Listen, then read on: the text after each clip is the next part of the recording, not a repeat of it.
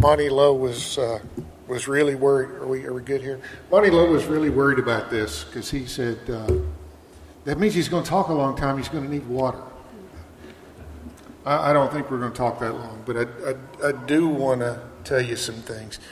First off, if if you don't like that the elders are preaching from time to time, it's Andy's fault. He convinced us about the time we started to do Sunday night again he said, You know, the, the congregation wants to hear what the elders have to say. And so here I am. And now we know who doesn't read the bulletin.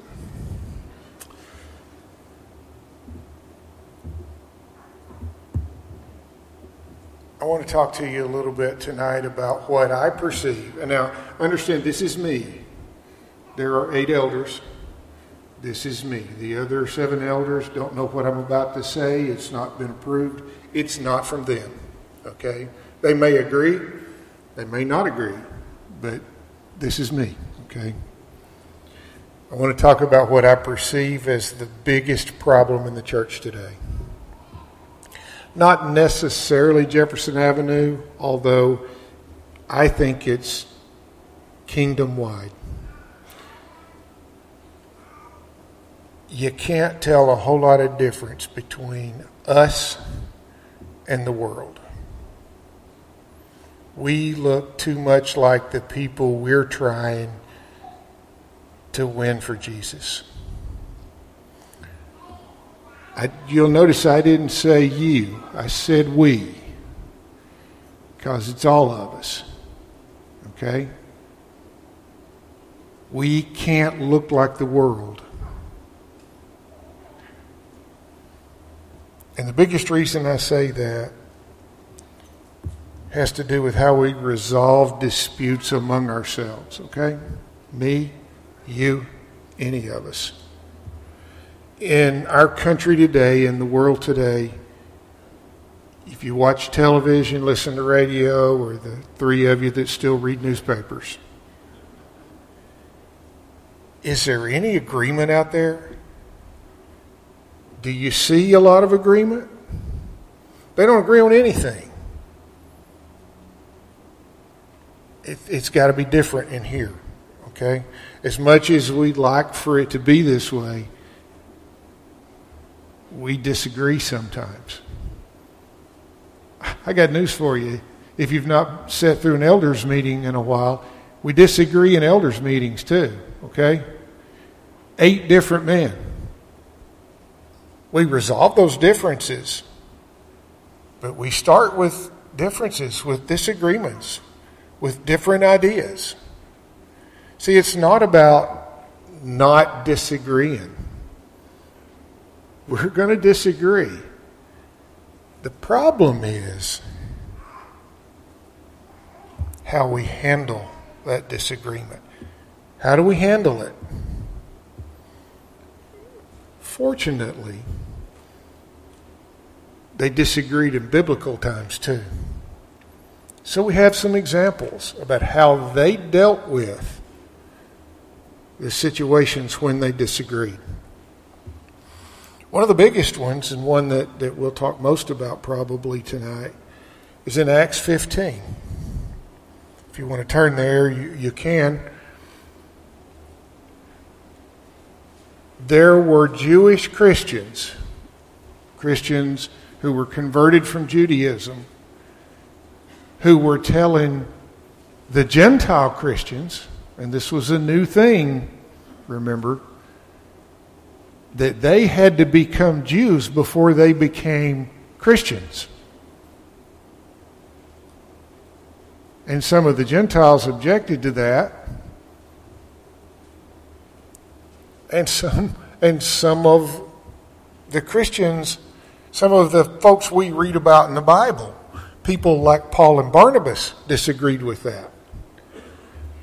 So, how did they handle that? Well, Paul and Barnabas stopped talking to those Christians, went on their way, and talked about them. Oh, I'm sorry. That's how the world would handle it. How did Paul and Barnabas handle it? First off, this wasn't a little disagreement. This was a big deal. Acts 15:2 says Paul and Barnabas had no small dissension with those Jewish Christians. So they took it to the apostles, and after they talked to them, after they talked to them, they took it to the apostles and the elders in Jerusalem. Now, we don't have a direct command from Jesus to do it that way, but obviously that's what, it, what Jesus taught them, how he taught them to handle that stuff, because that's what they did, and, and we'll see it again. It's kind of like Jesus knew how people were, their nature, how they were going to react to differences. In the passage we're about to look at, I want, I want you to understand Jesus is talking about sin. But it's the exact same process that we just looked at with the apostles and the dissenting Christians. Okay? Same procedure. So here's what he taught. This is in Matthew 18, 15 through 17. If your brother sins against you, go and tell him his fault between you and him alone. If he listens to you, you have gained your brother. But if he does not listen, take one or two others along with you, that every charge may be established by the evidence of two or three witnesses. If he refuses to listen to them, tell it to the church. And if he refuses to listen even to the church, let him be to you as a Gentile and a tax collector. So here's how Jesus wants this to work it's what he said. If you've got a red letter edition Bible, it's in red. It means Jesus said it. First, you go to your brother or sister, you, you and your brother or sister, and you talk about this. You tell him what you think is wrong. Maybe he even talks back. Maybe you discuss it.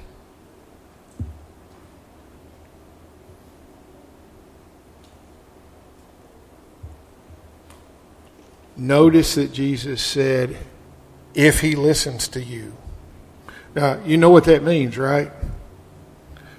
If he's listening, that means you're talking. There's communication here. We're not ignoring each other. We're not hiding in the corner. We're talking to each other about this. The silent treatment's not the right way to go. Jesus didn't say ignore your brother. He said, Talk to your brother. Okay? Next, he said, if he doesn't listen, take two or three others with you, maybe even those who have witnessed the problem. But again, you're taking a couple of people with you, but you're talking to your brother. If that doesn't work, you take it to the church. And if that doesn't work, now you don't talk to him. Jesus said, treat him as a Gentile or a tax collector. Now that's pretty drastic because to a Jew, there was nothing worse than a Gentile unless it was a tax collector. These are people you don't associate with. I hope it doesn't ever get that far. This is not easy, okay? It takes a lot of courage and a lot of spiritual maturity. I have to look down before I fall off the stage. It takes a lot of maturity, a lot of courage to do this the right way, okay? Because it's not easy. Jesus didn't say it's going to be easy. He said, This is the way you do it, okay? I'll try to stop saying okay after time. Uh, I know that would annoy me if I were out there. But again, notice he said, Talk to your brother, not about him. Talk to him. Don't come to the elders or the church until you've talked to him. Go through the process. Pretty sure it works. Everything else Jesus has told us to do, that works. So why would this be different? Through the process. There's another example of this. It's a little bit different, but as I was reading through this this afternoon and trying to figure out what to say and how to say it, it occurred to me that I hadn't even looked at 1 Corinthians 8. And that's where Paul's talking to the church about eating food that was sacrificed to idols. Some of the Christians were saying it was wrong, and some of the Christians were saying there was nothing wrong with it. Paul didn't see anything wrong with it, okay? But that's, the story didn't stop there. Here's what, what Paul wrote to the Corinthians 1 Corinthians 8 9 through 13. But take care that this right of yours does not somehow become a stumbling block to the weak. For if anyone sees you who have knowledge eating in an idol's temple, he will he not be encouraged if his conscience is weak to eat food offered to idols? And so by your knowledge, this weak person is destroyed, the brother for whom Christ has died, thus sinning against your brothers and wounding their conscience when it is weak. You sin against Christ. Therefore, if food makes my brother stumble, I will never eat meat lest I make my brother stumble. Just because I have the right to do something doesn't mean I should if that's going to cause you to stumble.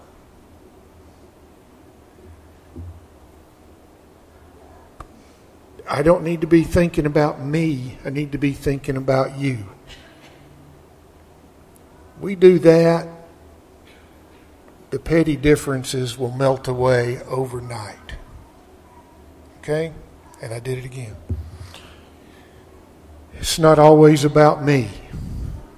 It's not always about you. Andy said this this morning. By the way, we're fixing to get into the part of my, my lesson that I wrote that sounds a lot like what Andy said this morning.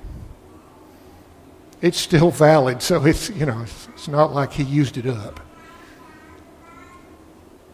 It's not always about us. And in this, in our society today, that's hard because that's what social media is. It's about us. I'm trying to do as little there as possible just because it's so easy to get caught up in you don't care what I think about politics, do you? I wouldn't. I wouldn't care. I don't care what you think about politics. Make up your own mind. But it's not about us. Glenn Binkley and I disagree politically, sometimes vehemently, and sometimes quite loudly. But he's my brother, and I love him. And we're going to fight, and we're going to get over it. We've been doing that for eight years since I've been an elder. It's because it's not about us, it's about Him. So, why did Jesus tell us to do this stuff this way? Peter may have something to say about that. I'm trying to get all the apostles in today. You know, Peter may have a little something to say about that. Uh, we're different. We're supposed to be different. People should run into us whether we're in this building or in that building or over across the street at work or down the road at work or wherever. People should run into us and say, that's different. 1 Peter 2, 1 through 3 and 9 through 12. So put away all malice and all deceit and hypocrisy and envy and all slander. Like newborn infants, long for the pure spiritual milk, that by it you may grow up into salvation, if indeed you have tasted that the Lord is good. But you are a chosen race, a royal priesthood, a holy nation, a people for his own possession that you may proclaim the excellencies of him who called you out of darkness into his marvelous light. Once you were not a people, but now you are God's people. Once you had not received mercy, but now you have received mercy. Beloved, I urge you as sojourners and exiles to abstain from the passions of the flesh, which wage war against your soul. Keep your conduct among the Gentiles honorable, so that when they speak against you as evildoers, they may see your good deeds and glorify God on the day of visitation. King James, which I grew up with, instead of people for his own possession, says a peculiar people. Different. We're supposed to be different. Think about what the, the phrase peculiar people that's translated in the ESV it says we are a people for his own possession, for God's own possession. How special do we have to be to be prepared to be God's? Not God's us, his. How special are we that God claims us as his children? You know, throughout history, God has had a group of people that he claimed was his the Israelites. They were a small portion of the people in the world at that time. God claimed them. We are a small portion of the people in the world at this time. God has claimed us as his own. John has something similar to say in 1 John 1 15 and, and a couple of verses after that. Do not love the world or the things in the world. If anyone loves the world, the love of the Father is not in him. For all that is in the world, the desires of the flesh, the desires of the eyes, and the pride of life, is not from the Father, but from the world. And the world is passing away along with its desires, but whoever does the will of God abides forever. In all of this, never forget that Jesus died for you. He died for me. He died for us. And guess what?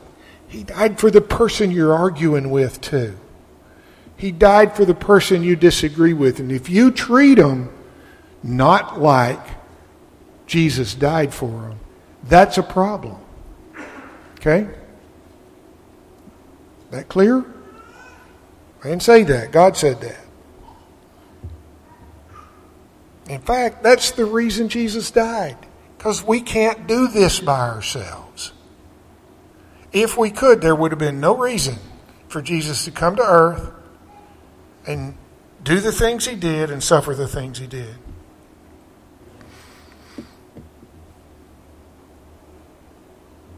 Galatians 3:28. That's a really rough transition, but you want a professional preacher, you come on Sunday morning.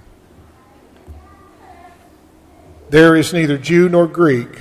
There is neither slave nor free. There is no male and female, for you are all one in Jesus Christ.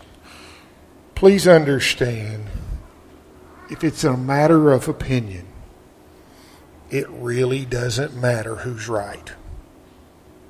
Okay? What matters is that we treat whoever this is we're disagreeing with, whether it's out in the world or in this room, we treat that person like Jesus Christ died for them because he did. You know, Andy's preached some sermons about unity over the last, what, six weeks or so. And Willie had a, about three sermons there all rolled into one talking about unity. We've talked about it for six weeks. Now it's time we practice some of that. I've got a class starting Wednesday night on James. And as I started to study for that, and I went back and reread that book, it's a nice short book. You can read it while somebody you don't want to listen to is preaching. I realized that James is all about at least parts of James, are all about exactly what we're talking about here. He wastes no time in getting to his point. The 22nd verse, and I know he didn't write in verses, but in the first two or three paragraphs, but be doers of the word and not hearers only, deceiving yourselves. If anyone is a hearer of the word and not a doer, he is like a man who looks intently at his natural face in a mirror. For he looks at himself and goes away and at once forgets what he looks like. But the one who looks into the perfect law, the law of liberty, and perseveres, being no hearer who forgets, but a doer who acts, he will be blessed in his doing. You know, as I was growing up for years, the church, the Church of Christ, was known as a group that knows their Bible. I think we still are that. But I'd like to challenge us to take that a step further. I would love for the Church of Christ, I would love for Jefferson Avenue to be known as a church that lives their Bible.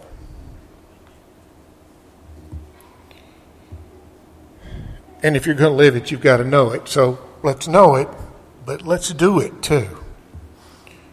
I know some Christians, you do too probably, that if you, you ask them any kind of biblical question, even Old Testament minor prophet questions, they can answer it but they struggle with love and mercy and grace and forgiveness.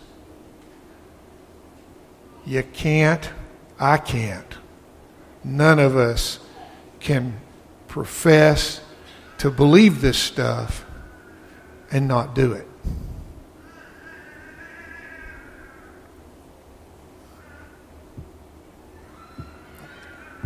And I want to toss in something very similar to that in, in relation to love. Everybody knows 1 Corinthians 13, and most of us have at least one piece of it on a wall in our house somewhere. I bet none of us have the first three verses because those are the hard ones. If I speak in the tongues of men and angels, but have not love, I am a noisy gong or clanging cymbal. If I have prophetic powers and understand all mysteries and all knowledge, and if I have all faith so as to remove mountains but have not love, I am nothing. If I give away all I have and I deliver up my body to be burned but have not love, I gain nothing.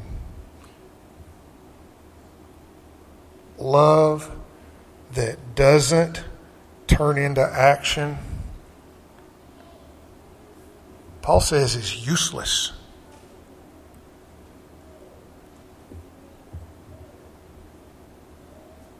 And John tosses into. I love I love John. I love First John because there's so much packed in five chapters. Chapter 3, verse 18 Little children, let us not love in word or talk, but in deed and in truth. Love is great, but it has to motivate us into doing things for Christ. Not because we have to, but because we want to. Andy said something about this this morning. I'm still going to say this because it still applies. In John 14, 15, if you love me, you'll keep my commandments. Sometimes I think we're very legalistic about this and we get that one backwards. And I think we say, well, I keep his commandments, so I love him. That's not what Jesus said. He said, if you love me, you'll keep my commandments. Now, that doesn't mean if you love me, you have to keep my commandments. It's not what he said. There's a difference. It's not a checklist. There's not a list of things you got to do to get to heaven. The way you get to heaven, and we all want to get there, but the way you get there is through the grace of Jesus Christ. You can't, and I can't do anything to earn it no matter how much we do, if we don't have Christ, we're not going to get there.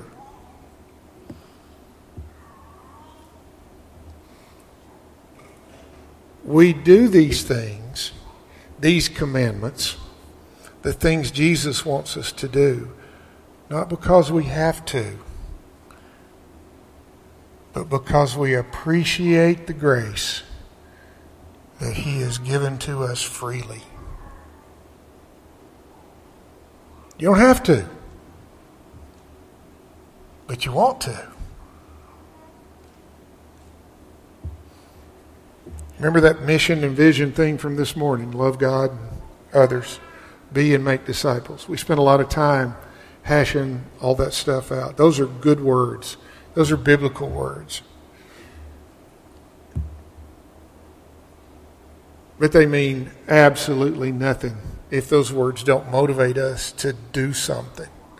If we continue to sit in these pews and we don't do what those words say, all is lost, including us. Those are not words from the elders. Those are not words from me. Those are the words of Jesus Christ. Jesus never said, Blessed are the comfortable. Some of this stuff is not comfortable. If we go out into this community and start bringing in what we're calling the unchurched, they may not look like us. They may not have good clothes to wear to church on Sunday morning. We're going to have to get over that. Okay? We're not worried about the holes in their jeans. We're worried about their souls. It makes me uncomfortable because I've always been in a nice, clean church with a nice, clean people. But out in the world, not everybody's nice, clean people. And that's why they need us to go out there and bring them to Jesus.